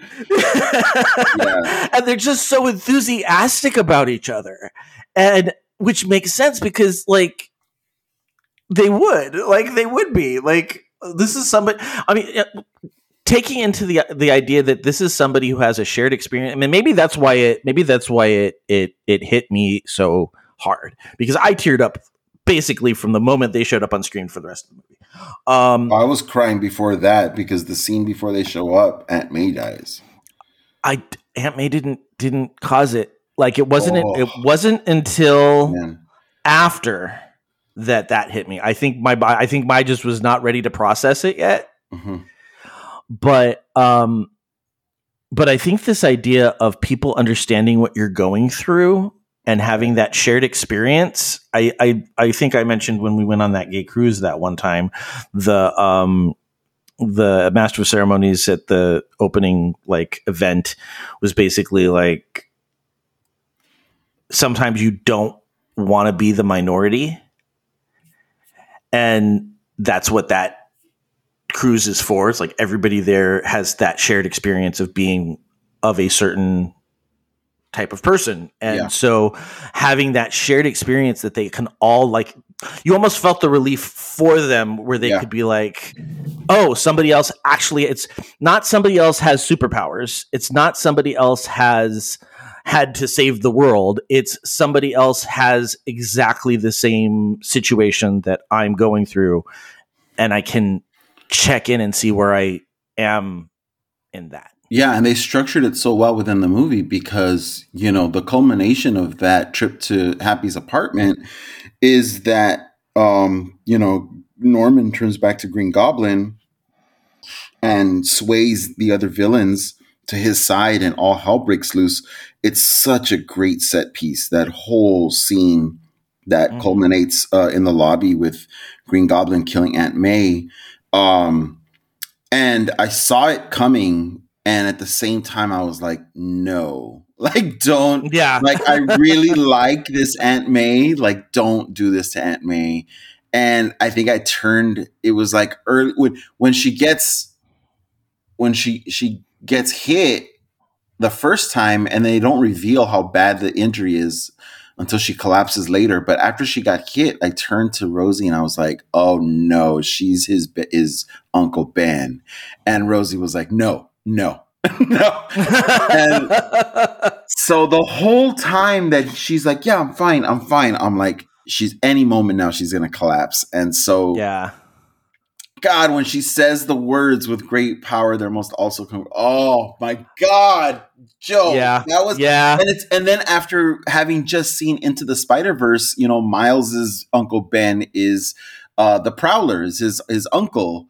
Mm-hmm. And so it's like, God, every spider, you know, Spider Gwen, it's Peter Parker. Her her Uncle Ben is Peter Parker. It's like Spider Man. The the character of Spider Man has so much to do with loss Mm-hmm. and and with grief and with like persevering through the the grief that you're feeling and sort of trying to find meaning and and a reason to go on and hope be you know uh, uh, uh, despite the fact of what you're feeling and what you're experiencing and how Spider-Man never fully wins. He never No. like just, you know, succeeds across the board. It's always there's always something that he's giving up, something that he's losing, something that he's failing. Um and which is why he's such a popular character because Right. he's he's not he's not Superman. right. He's he's he goes through the same problems and they're complicated by the fact that he's a hero, not made easier. Yeah. And so what you're talking about in terms of like the other Peter Parkers relating to him on this level comes right after he's lost Aunt May and he doesn't know what to do and he's at his lowest point and who shows up? He it's like the it's the it's his lowest point in life and other versions of him show up to help him and to basically say we've all lost we literally know exactly what you're going through Mm-hmm. So. Ano- another moment that, and I think it, it kind of goes back to what I was saying about all the characters having their own like closure in their own arc. Andrew Garfield Spider Man saving MJ, that got me. oh yeah, that That yes. got me big time. Oh my god! And they didn't even spend that much time on on it. I thought it was gonna be like a big thing, and they literally just. I think Andrew Garfield just says like "You're welcome" or like "No problem," but he's he's fucking sobbing, dude. Yeah, well, you have. Yeah, I mean, like that's a really good acting moment Yes. because he he didn't have to say anything. It's just that that conflict of happiness and redemption, and yet still the sadness of not being able to do it the the original time. Like, yes, it's this whole thing. yeah, just dude. this couple of seconds of just. oh, I'm tearing up thinking about it. Yeah, the movie didn't have to stop and say, "Well, you know, I lost Gwen this way, so I'm glad I was able to save." Like, no, none of that. It was just, "You're welcome," and he's just like destroyed, and the rest of us are like destroyed in the in the audience as well. That was such a great moment. Fuck, I can't believe they they they packed so many so many moments like that into this movie. Well, I mean, and then again, we we've constantly said this, and I think that maybe that, like just not to go back and and rehash Eternals, but I think that's part of the reason why we weren't terribly excited about it Mm. because they've they've successfully packed in a lot of storylines into these tiny little you know i mean yeah they're two and a half hour movies but in, in the grand scheme of things most movies take the entire movie to focus on one character and the fact that like with civil war they had the you know they had a, a captain america storyline they had an iron man storyline they had Mhm. Winter Soldier storyline, they had a Black Panther storyline, they had a Spider Man storyline, and they were all resolved well. I think Yeah. that that's part of the reasons why Eternals didn't land for me. It's because it's like you got all these characters, but you're not really paying tribute to them as individuals and giving them their own arcs. Right, right. And yet, we are you expect us to care about them. right, right. um and so they uh they basically decide to science the shit out of it i love that scene where they're in the lab all three of them because that's something that's often overlooked about peter parker is that he's really fucking smart and he's really good at science and hmm you know he knows enough in at least two of the you know versions of him to create his own web shooters. And that's one of the things that impresses tony early on. Um, Well, and the fact that it's like that's how he defeats um uh Doctor Strange. Is he's like, oh my god, this is just math. yes. Oh i love it. He's like, I can do math. yeah. I love it. And so they go to um they go to the i guess the final set piece after they they create cures for everyone else they go to the statue of liberty the new and improved statue of liberty which is what um uh who is it Ileana? no what's her name uh uh natasha's um, sister Elena. Ye- Yelena. Yelena. Yeah, she, she calls it the new and improved Statue of Liberty, which is so funny to me that they're not only uh, scrubbing off all the oxidation and making the Statue of Liberty look copper again, but they're adding a, a Captain America shield. Right. It's so funny how much the MCU is obsessed with like the memory of Steve Rogers. You, we have the we The have- musical is awful. The musical is terrible. It is so funny because somebody who has loved musical theater had to have been involved in that because it is terrible in only the way bad musical theater can be. Right. And honestly, if you look at you you know what it's spoofing, right? uh, I I want to say Rent, but that's the beginning of Team America. No, I don't know what it's spoofing. Oh no, it's way more meta than that. It's it's spoofing the Spider-Man musical. Oh shit! I was gonna say Hamilton, but yeah, that makes sense. No, because I mean, like, if you look at videos online of them dancing around to these really awful costumes, I mean, really awful costumes. Have you seen anything on? Have you seen any of the YouTube videos of the Spider-Man into No. the into the night or whatever? But I've read a couple of the articles where talking about how dangerous it was for the performers. Oh yeah, like it was terribly dangerous for the performers. But like they had a um, who is it? Is it Hive? Is that the bee dude? Oh yeah, they have a guy with like literal, and this is not this is not a movie spoofing somebody. This is a musical that is supposed to be trying to be taken seriously, and they have a man dancing around with like these extensions that are supposed to be like he's got giant plushy bees on him. like it's terrible. Like it's awful. And so the the fact that they were like stop this podcast right now. Go to YouTube and do a search on Spider-Man Into the Night. It's awful. Oh, I didn't know that's what they were spoofing. That's great. Oh, it's because because if you look at it, it's they have this like two tiered stage thing, and that's totally what they did for Avengers for the for the cap for Rogers. We're we're this is your moment to go onto YouTube because that's what we're doing. Hold on. The first video that comes up is Spider-Man a freak like me. A freak like It's me. probably that's company. probably the song that he is singing. Oh, I see the fucking B guy. They did a performance on David Letterman. Oh my god. Okay, yeah, David Letterman is introducing the the performance with the playbill. Spider-Man. Uh oh my god. The guy comes out in costume. Oh wow. It's so What? bad. Oh no, is that the Green Goblin? Oh, why does that guy have his hat on to the side? No. Terrible. this is like Power Rangers level like costume. Oh yeah. Oh yeah. So like when they're doing the Rogers the musical, first of all, I'm like, yes, because if you've ever been to like a, a, a musical that's just bad, like theater can be bad where you're like this is boring or I don't care for this. Musical can musicals can go to an entirely different level of bad because now you're not it's not just bad, but it's bad with singing. And it's Wow. so awful. it's so awful. So when I saw when I saw Rogers the musical, I like I almost want it to be a thing because it's so bad. It's so so bad. Oh my god, I can't look away, dude. this is re- this feels like a spoof. yeah. Yeah, and it's totally done in complete seriousness. Yeah. Okay, that makes it even better.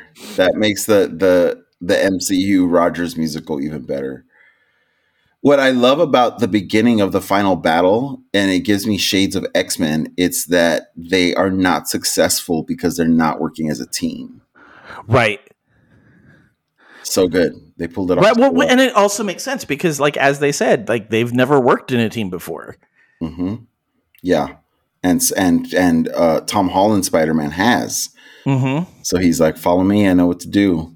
Yeah, Well, so and it makes good. a and it makes such a big difference, which kind of implies that you know maybe that's maybe that's one of Spider-Man's actual flaws is that he's not, you know, he's not allowing himself to work with others, or there's just no other people for him to work with. yeah. But it, it makes such a difference. So so Andrew Garfield's Spider Man is redeemed by being able to save MJ from falling to her death, Mhm. and it it looks like uh, Tobey Maguire's Spider Man is redeemed by stopping Peter Parker from killing Norman Osborn.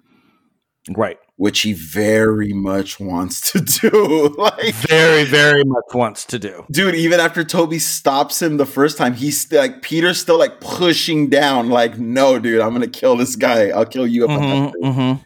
Yeah, that was really powerful. That was, I mean, I Rosie's like, kill him, kill him.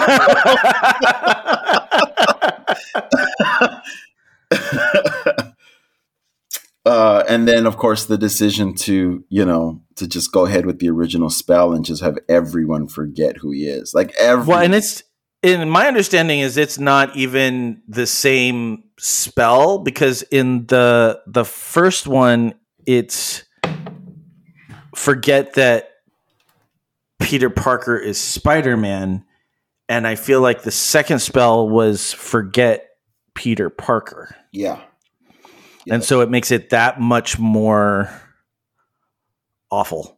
Which is interesting because because I, I I think it's interesting how everybody forgets about Peter Parker, but we all still know about Spider Man, which allows him to still interact with other heroes in future movies. Right, right. But he's carrying this knowledge of this whole past life that he's experienced that no one else remembers. Mm-hmm. And since he doesn't have May now, he really is alone. He has no one. Like it's him. He doesn't even have a record of his fucking high school graduation, so he has to take the GED. Right, right. Well, because he doesn't graduate, Yeah, yeah, um, which is interesting because I mean, oh, and the the, the just ki- kind of in um, uh, a tangent to that is the idea that um, Doctor Strange is no longer the Sorcerer Supreme because he was gone for five years. right, right. Like that's one of the things I'm loving about the Disney Plus series is that we're getting these little snippets of what we've already seen from different point of view. I loved the opening to Hawkeye yes, where where Kate Bishop sees Hawkeye fight for the first time and how Yeah. that makes it Oh. and then and then Yelena getting blipped like so good. We finally see it from the perspective of someone who was blipped.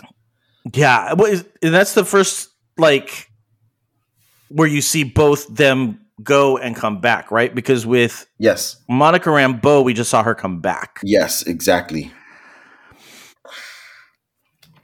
Um, yeah, the the last few scenes are pretty heartbreaking. You know that he's not going to try to convince MJ that you know who he is and and everything. He just kind of lets her be because that's the sort of you know sense of responsibility that Peter has. Um, and and then they see him, they show him making his own suit, which again, it feels like you know we got the Spider-Man that we got in the MCU thus far because there was an opportunity with Sony to get him back into the MCU. And even though it wasn't an ideal introduction in terms of like starting it the way that, you know, the MCU would have liked to start it, they knew that they Kevin Feige knew he had to jump at the chance to bring Spider-Man back into the fold if it was there. Mm-hmm. And so, I mean, I love the way they did it, you know, skipping the origin, have, you know, forging his connection to Tony, introducing him in Civil War and kind of spinning off into his own movies from there. All brilliant, great. But it was it this this whole version of Spider-Man has definitely been a um a reaction to the previous two franchises. Right. Well, and I mean, I think now I I really you know this is going to go against what we talked about earlier about him playing Peter Parker for more movies, but this really is the beginning of Peter Parker as Spider Man because up until now, like the Avengers movie, he's he's there for Tony's reasons. Exactly. Um, in the first movie, it's all about him trying to find what his place is as a superhero in a world with Avengers. In the um, the second movie, it's about him trying to go on without. It's almost all about Iron Man, and it's Yeah. very little about Spider Man. right. And now we've just taken all of that away, and it's really just Peter Parker. Right. Right. So we are it, it's he hasn't Spider-Man so far in the MCU has not really been allowed to just be his own thing. Mm-hmm. And now they've set it up so he can be, which is fucking great. And it's symbolized by this classic red and blue costume that is Mhm. not it is not a Tony Stark invention. It is the lo-fi version of a practically spandex costume that we've always known Spider-Man to wear. Um, and one of the Easter eggs that uh, Rock, New Rockstars pointed out, I think it was New Rockstars, maybe it was on Twitter. I think I saw this on Twitter. The front of this new costume we see in the very final scene, Mm-hmm. uh, the front of the costume has the little spider logo from Tobey Maguire Spider-Man, and the back of the costume has the red spider from Andrew Garfield's Spider-Man costume. Oh, that's really cool. Yeah, yeah, So it's basically like again he's he's taking what he's learned from but it's it's all that is very meta because yes, not only is Peter taking what he's learned from the other two Spider-Mans but it's like Marvel has taken what they've learned Yeah. from all of the various Spider-Mans. He's influenced by their costumes. He saw their quote unquote handmade costumes and he's like, oh, I can make my own now. Oh, so good. this, this movie has so many levels. How? How, Ray? How? How does Marvel have so many levels? I mean, like, literally, I have taught Marvel movies in English class. Mhm. Like, like it. It is so well put together. It is so well thought out. Like, it's. I, I'm just constantly being surprised by them. Yeah, absolutely. Um, and we got a bunch of other stuff. We got Betty Brant in this movie. We got a lot of all the all the callbacks to all the different Spider-Man characters. Flash Thompson is is in a new iteration. We Mhm. got so there's like lots of stuff there that now is gonna have to be done in a new way or cast off. We got a full J. Jonah Jameson in this one as well. I mean, um, it's it's really interesting to to kind of think about where we could go from here. Where do you think they're going from here, Joe? If you had a guess, business aside, you know, we're just talking about story possibilities here. Where do you think they they take us from here? Well, one of the stingers had a, a little bit of venom in it. Oh my god, dude! I'm so we also watched just just because No Way Home was coming out. We sat Mhm. through uh Venom to Let There Be Carnage. How bad was it? Because I didn't Oh. bother. God, Joe, it's such a bad movie.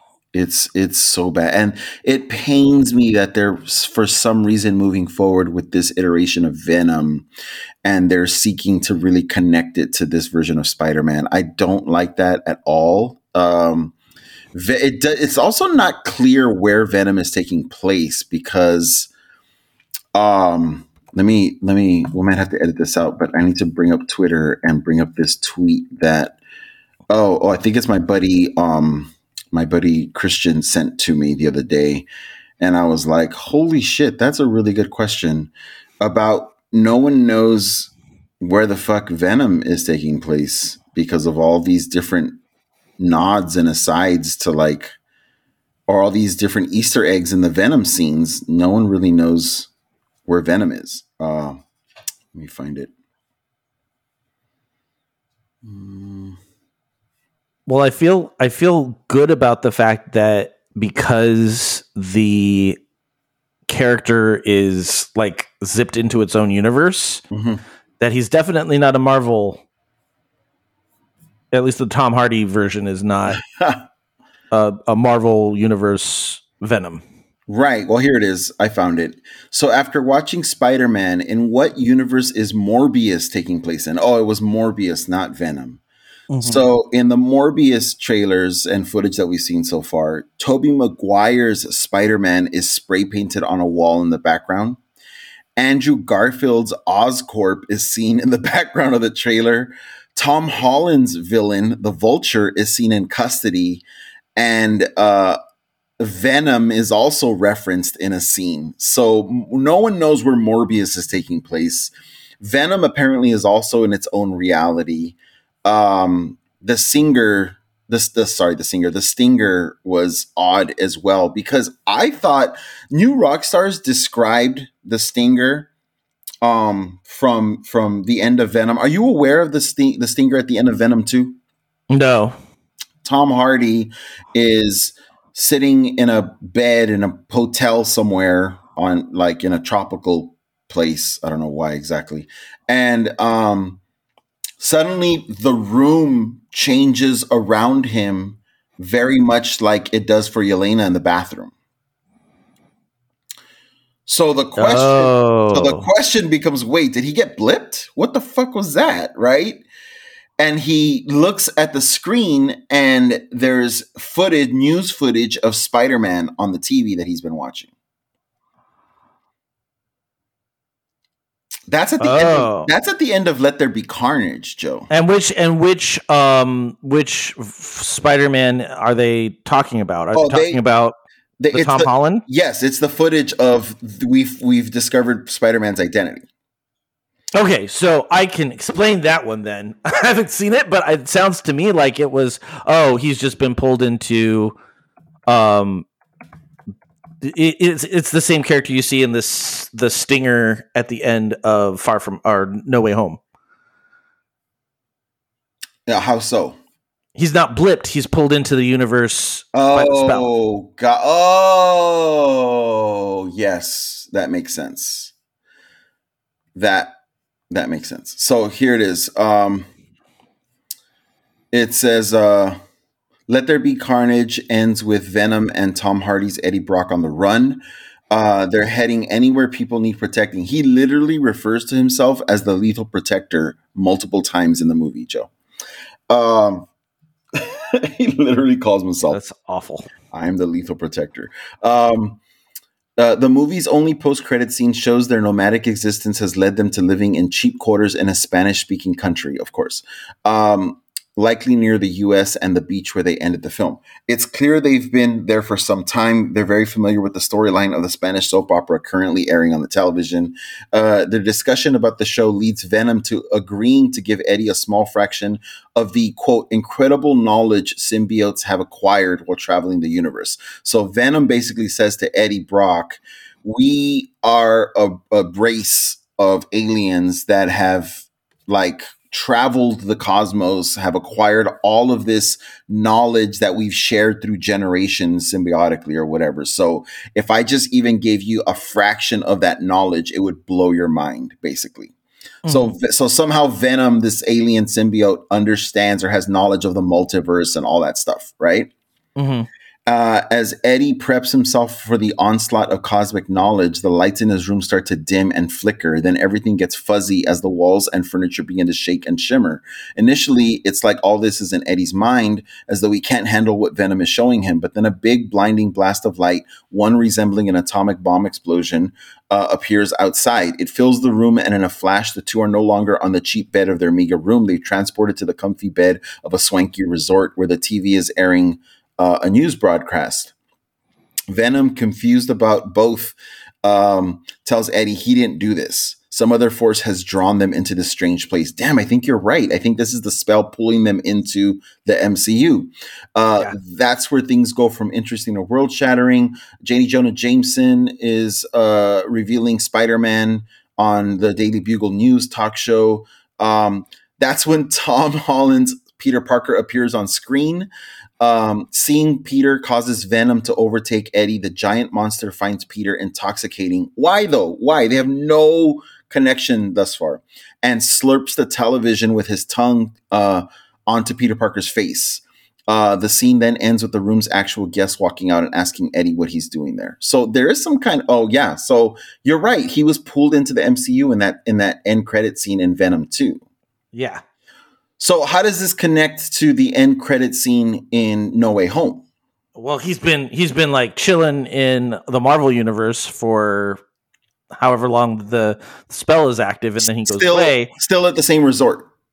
Probably still, at the, yeah, because the the um He's like at a tropical bar or some shit. right. Well, and the the guy who's the bartender is um has a, a heavy Spanish accent, Right. Right. and he's he's actually from. Have you watched Ted Lasso yet? yes, he is. He's the Mexican player from Ted Lasso. He's he's so good. Yeah, so good. Um, but yeah, so he's still in the so he's basically just spent this entire time chilling and figuring out what's going on in this universe, and then he goes back. But that little bit of Venom stays there, so we now have the option of having a Venom in this universe. And as we've established, they do not have to be played by the same character. So hopefully, we God. won't have a Tom Hardy uh, Venom. Oh, I hope not because it is so bad. What are they where are they going with Morbius? Where are they going with this Venom? Like now there's a there's an alien symbiote or at least like a little drop of it in the MCU, you know, with Peter Parker's uh uh new version of Spider-Man as well. So what does this mean for the alien symbiote? Some people have suggested because in Venom 2, they introduce Agent Mulligan, who apparently in the comics also gets a symbiote and becomes um, Toxin, like Agent Toxin. I don't know. There's so many. I'm not a big fan of No, Venom characters. No, we're not. Um, but yeah, I don't know because uh, unless they're going a completely different way, because there's no Eddie Brock that we know of in the current MCU. So who? What is that symbiote going to connect with? I just it felt unnecessary and unplanned. Like after such a great plot that was clearly like worked on to make sense and there's so many payoffs and it's so layered and they figured everything out then they throw this fucking thing at the end of it and i was just But- like But see if that's but see if that's that that might be the direction that they go. Like if if they let Tom Holland's next movie be him getting the Venom suit and not doing a dance number um, because he's now have a has a symbiote, um, it it might actually make for a good story. You know what I mean? Like I don't know I don't know what it would be, but it would be different than like I mean that's the whole the whole story of Venom is him bonding with Spider-Man and then getting rejected by Spider-Man and then now seeking revenge on Spider-Man. Like that is the That's Venom origin story. That's- So like we haven't had that properly yet. damn you made it make sense you made it you made it make sense that's true if they do that i hope it's a sony film and, and I hope uh, I hope the MCU goes forth with you know Miles or or Spider Gwen or Spider Woman. Well, I mean, I think you, you know what? Honestly, that would be really good. Like do a do a Peter Parker do do a Peter Parker Spider-Man movie that introduces Miles Morales. Whatever the reason that the two of them have to come together. Then do Spider-Man 5 Yeah, where Miles Morales has to stop Tom Holland Venom Spider-Man. Ooh, that's kind of cool.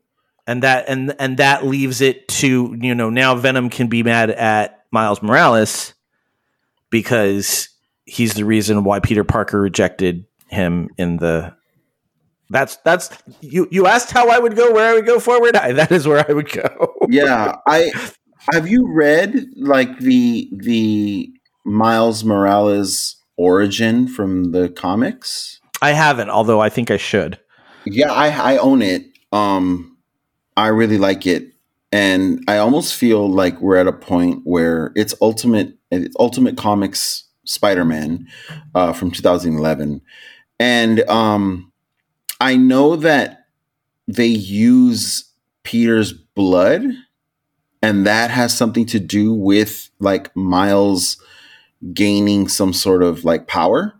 Mhm. Um, but beyond that, I don't know that like I don't know that Peter Parker even has to be in a, a movie that introduces us to Miles Morales. Like I think you could just, you know, Miles Morales exists in a New York where Spider-Man is a known thing or character or was, you know, Mhm. and he, he can just sort of take his inspiration from there.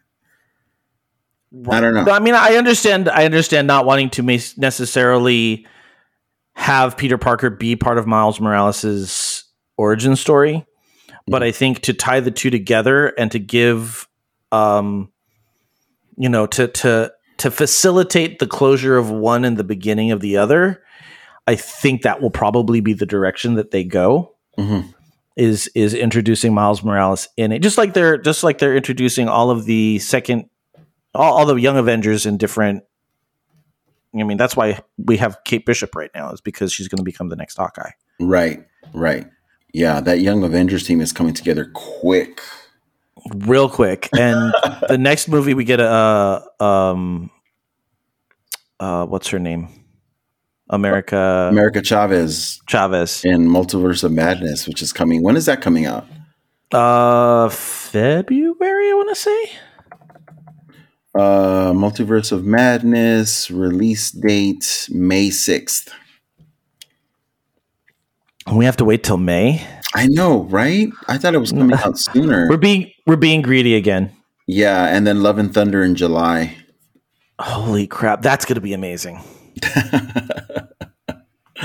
Yeah, All right, I man. still don't. I still don't know why we don't have uh, Hercules on there. I, it seems like it would be a great way to introduce him, but you, you know. love you love Hercules.